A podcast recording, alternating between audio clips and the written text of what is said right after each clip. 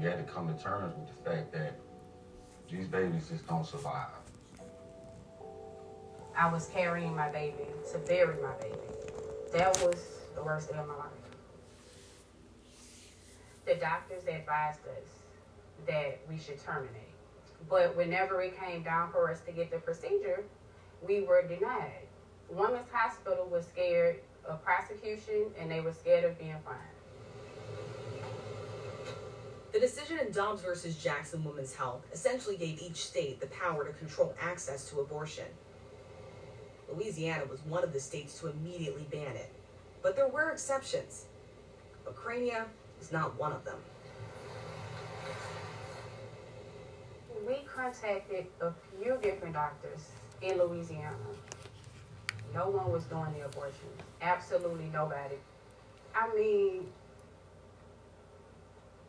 to process the information about your baby is one thing, but to add navigating through the system, through the laws, through the different states, that's a whole nother animal. It was very difficult. Chaotic. It was very, very confusing. And should nobody else have to go through that? Nobody.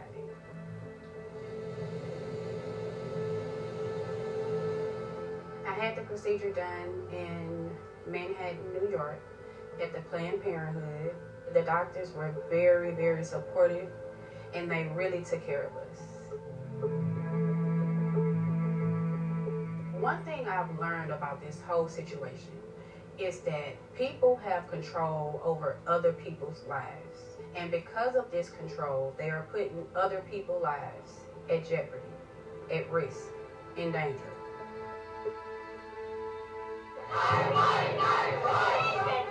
The conservative majority by a six to three vote overturning Roe versus Wade. Anti-abortion rights groups celebrating a landmark legal and political victory. I call it a failure of moral responsibility of the Supreme Court justices. They are the bedrock we build our rights on, along the battle lines of America's many divides. Brown versus Board of Education. Plessy versus Ferguson. Roe versus Wade. Supreme Court cases woven into the fabric of this nation. They guide our decisions. They define our lives. A nurse was badly injured. Three people being shot. Rights born out of bloodshed. Breakthroughs for many, bitter setbacks for others. The tides change. And what the courts have decided, not all will abide.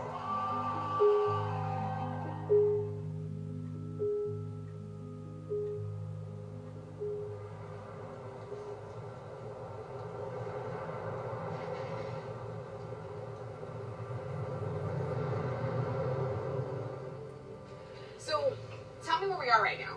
We're at the Pink House. So, it wasn't always called the Pink House. It's Jackson Women's Health Organization. So this is where I used to, I used to be a clinic escort. Jackson Women's Health was once a hub for abortion access across the region.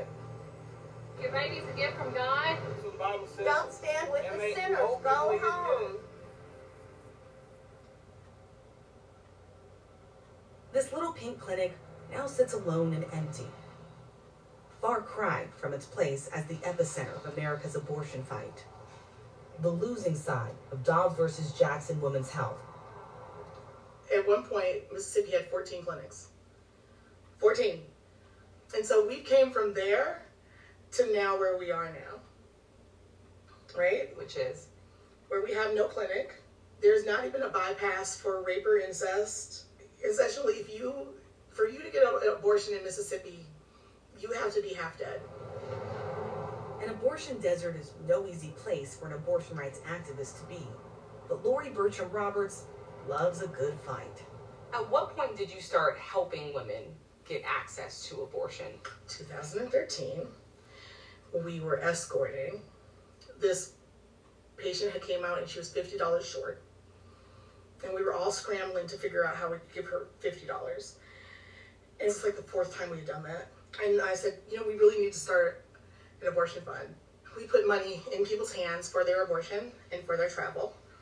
We network with other funds, working with people to make sure people can get their abortions. So where are your clients going? Illinois, Colorado, New Mexico, D C, Mexico, Florida, New York,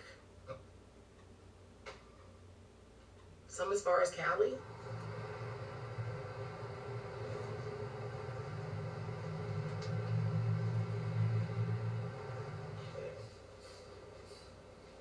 I think today is going to be a busy day.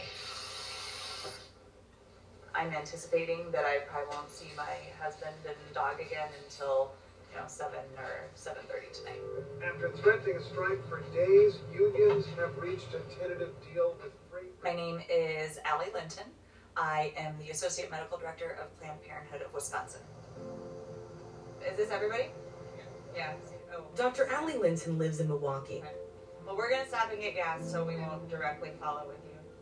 And up until this summer, she performed abortions at the Planned Parenthood there. Hey. But since the reversal of Roe, if you go right, Roe, okay, yep, right it is. She and her team now have to cross state lines to do that part of their jobs. How was yesterday? It was good. It was very busy. I think within the first week after Dobbs, Planned Parenthood of Illinois was seeing ten times as many Wisconsin patients. I haven't been on a vacation at all this summer. Really? Wisconsin is in a state of legal limbo, thanks to an old abortion ban from eighteen forty-nine. But it's unclear if that law can be enforced. Okay, we made it. The nearest Planned Parenthood that provides abortion care is about an hour south, in Waukegan, Illinois.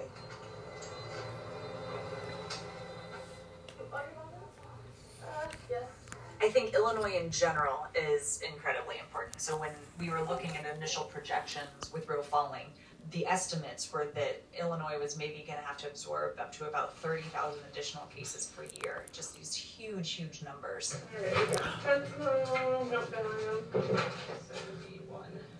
I'm Thomas Richardson with another ab- abortion. Um, It's a battle. It's another abortion attempt to um, uh, uh, just get it in maybe your mind what's necessary. Shouldn't it be your choice, a woman's choice? I'm Thomas Richardson on Superman Radio One.